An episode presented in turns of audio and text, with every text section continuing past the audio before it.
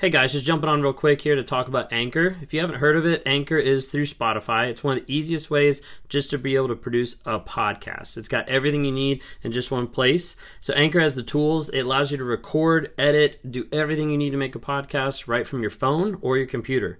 And when hosting on Anchor, you can distribute your podcasts on different platforms like Spotify, Apple Podcasts, and many different more. It's an awesome tool. I love using it. I've been using it for a little bit now. And the cool thing about it is it's absolutely free. So, if you're interested in starting up a podcast, if you're interested in getting involved in podcast work, then download the Anchor app or go to anchor.fm to get started. I just know that. I just know that about myself. So, as a result, I don't.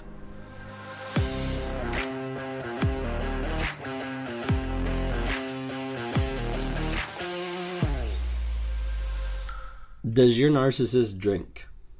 You see, this is one thing that's it's fairly common from talking to a lot of people in one-on-ones and dealing with narcissistic abuse. Like they'll bring up like, oh, by the way, he was also an alcoholic, or oh, by the way, like she couldn't keep out of the bar. She was very much an alcoholic and they'll be talking more about it and they'll be like is this normal like is this how it attaches and and more than often there's a lot of times that you see narcissism or people with narcissistic traits or toxic traits that struggle with different types of uh, addictions. And alcohol is a very popular addiction that a lot of people struggle with.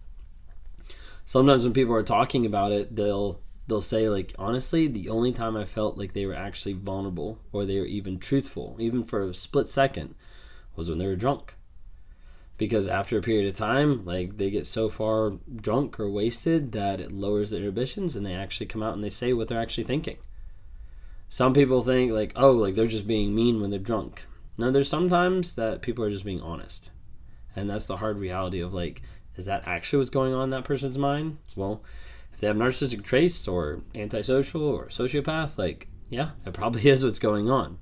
But it just lowers their filters so they finally actually say what they're actually thinking or what actually is there.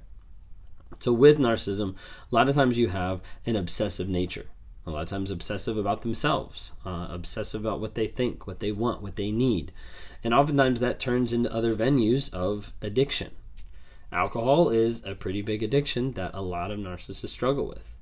Sometimes it's how it comes out, as far as it comes out in rage, it comes out in frustration, it comes out in honesty, different times things like that. Or sometimes that's just status quo. Like that's what they do. They just drink or they're alcoholic or they're obsessed with that. It doesn't have to be just alcohol. It could be anything. So there's narcissists who are obsessed or addicted to pornography, that are addicted to drugs, that are addicted to sex, that you name it. Like there's different things out there, addicted to work, like whatever it might be. There's many addictions that go hand in hand in one sense with the concept of narcissism or people with narcissistic traits. Now, oftentimes that's because they're so obsessive in nature And that obsession comes out in like the love bombing phase where they're locked onto one person and they're going to try to do whatever they can to secure that supply well sometimes they get locked in on one addiction and they're going to keep going back to that because it gives them that dopamine hit or it gives them that little high or it gives them what they're focused on in that moment so they're going to keep going back to it and keep that addiction going. I had someone just the other day that asked me they were like do you drink? Or like do you have addictions? And i was like yes i've struggled with addictions. Drinking has not been one of them and the reason why is because i learned and i know early on in my life that i have an addictive and obsessive nature it happens when I lock onto a new supply. It happens when I've had affairs. It happens when I'm with certain people. Like I know about myself um, like workaholic. Like definitely like when I was with Chick Fil A, workaholic was a huge thing. Like sixty hours, eighty hours, that kind of thing. Like I was addicted to it, and I was obsessive over it. So I know if I'm gonna pick up a bottle and start drinking, I'm gonna get hooked. I'm gonna get addicted to it. I just know that. I just know that about myself. So as a result, I don't could I actually figure out and like do I have like an actual belief about it? Do I have a conviction about it? Do I have like all these things of like why I'm not going to drink? No, I don't. Literally I just know, hey, my nature is obsessive and addictive, so if I pick up that bottle, I'm probably not going to put it back down. So as a result, I made the choice a long time ago, I'm not going to pick up that bottle because it's not worth it. I've got too much to do, too many things to do, too many places to go, too many people to see. This is my mindset then to be sidetracked by that because I will, because I'll get obsessed with it. I'll get addicted to it. a lot of narcissists struggle with addictions. If you dealt with a narcissist or a toxic person that you saw a lot of addictive stuff, leave a comment below.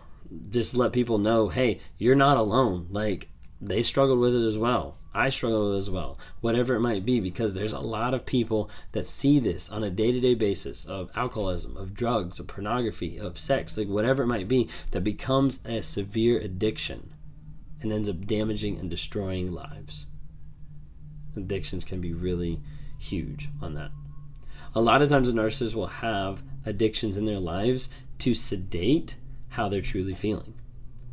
You see, as a narcissist, if I'm dealing with shame, if I'm dealing with guilt, if I'm dealing with hurt, if I'm dealing with stuff that I never let anybody else see, but I know internally, hey, I'm messed up, something's not right, I don't connect, I don't respond, I don't emote, like all this type of stuff, I know that there's something wrong. If I start feeling that shame, then I got to figure out how I can get rid of it.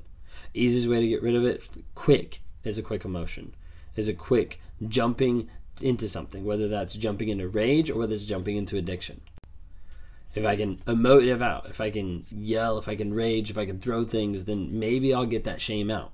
Thing what happens is as soon as that happens, you end up feeling more shame and it just spirals down even more. Same thing with addiction. It's a very addictive in nature because it's going to spiral even more. Because you go, you do the addictive nature. So you go get drunk, then you wake up and you feel bad because you're like, oh, like I shouldn't have done that. I just wasted the day. I just hurt this person, whatever it might be. And then you feel bad, and as a result, you start to feel that shame. You don't want to feel that shame, so then you go back to the addiction. Same thing with pornography. Same thing with sex addicts. Same thing, like that addictive cycle gets so stuck on people where all they're going to do is just continue the cycle over and over and over again because in their mind it's a lot easier to sedate than it is to be truthful. That's what I thought. I thought it was a lot easier to lie to my wife, to lie to others, to lie to my job, to lie to my boss, to lie to God, to lie to myself than it was to actually be real and be honest. So I'd feel that shame, then I'd go to those addictive natures. I'd go try to hook up with someone. I'd go start another relationship. I'd go to pornography. I'd go to gambling. Like whatever it'd be, that would be what I'd go to because I don't want to feel what I'm feeling. So I got to figure out how to get rid of it as fast as possible. The fastest way possible is to go into some addictive cycle so that I don't think about it in that moment. And I'm going to push it aside and I'm going to run from it as quick as I can.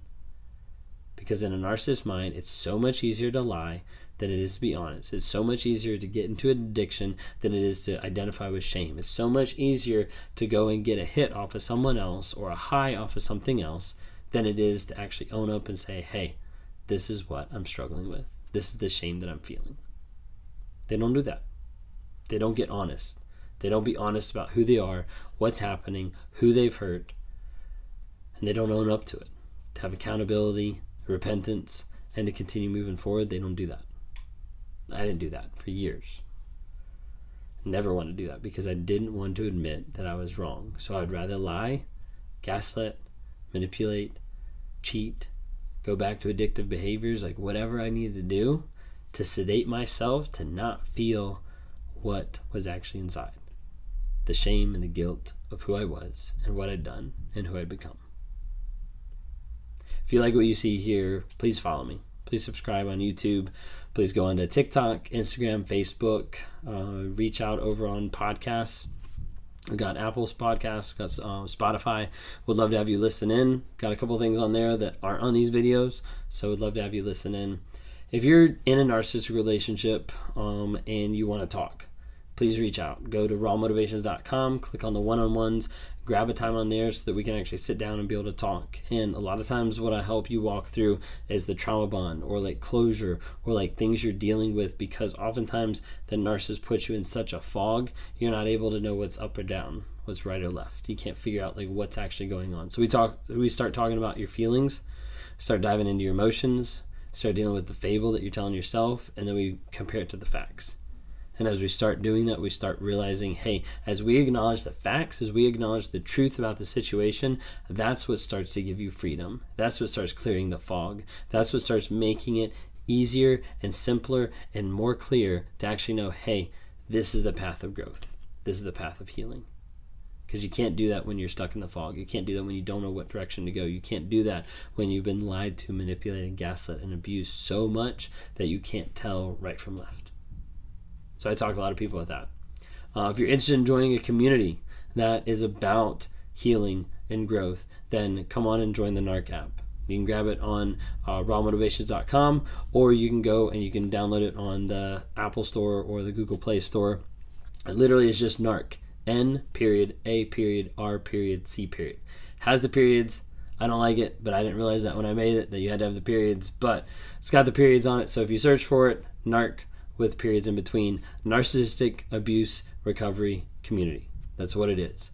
There's people on there that are encouraging, that are speaking positivity into your life, that are helping uplift you whenever you're doubting yourself or worried about going no contact. There's trackers in there to be able to put in, hey, this is my truth for the day. This is the thing I'm remembering today to help keep me safe from my abuser. There's no contact tracker. Hey, I'm going to log in today. Today is day 10 no contact. This is what I'm feeling. This is what I'm thinking. Today's day 11. Plug in 11. Say, hey, this is how I'm feeling uh, the community is there to be able to help you grow. There's aspects on there that you can take courses, you can learn about narcissism, you can do exercises that actually help you start scripting out your feelings, the facts, the fable, like that's new on there as well.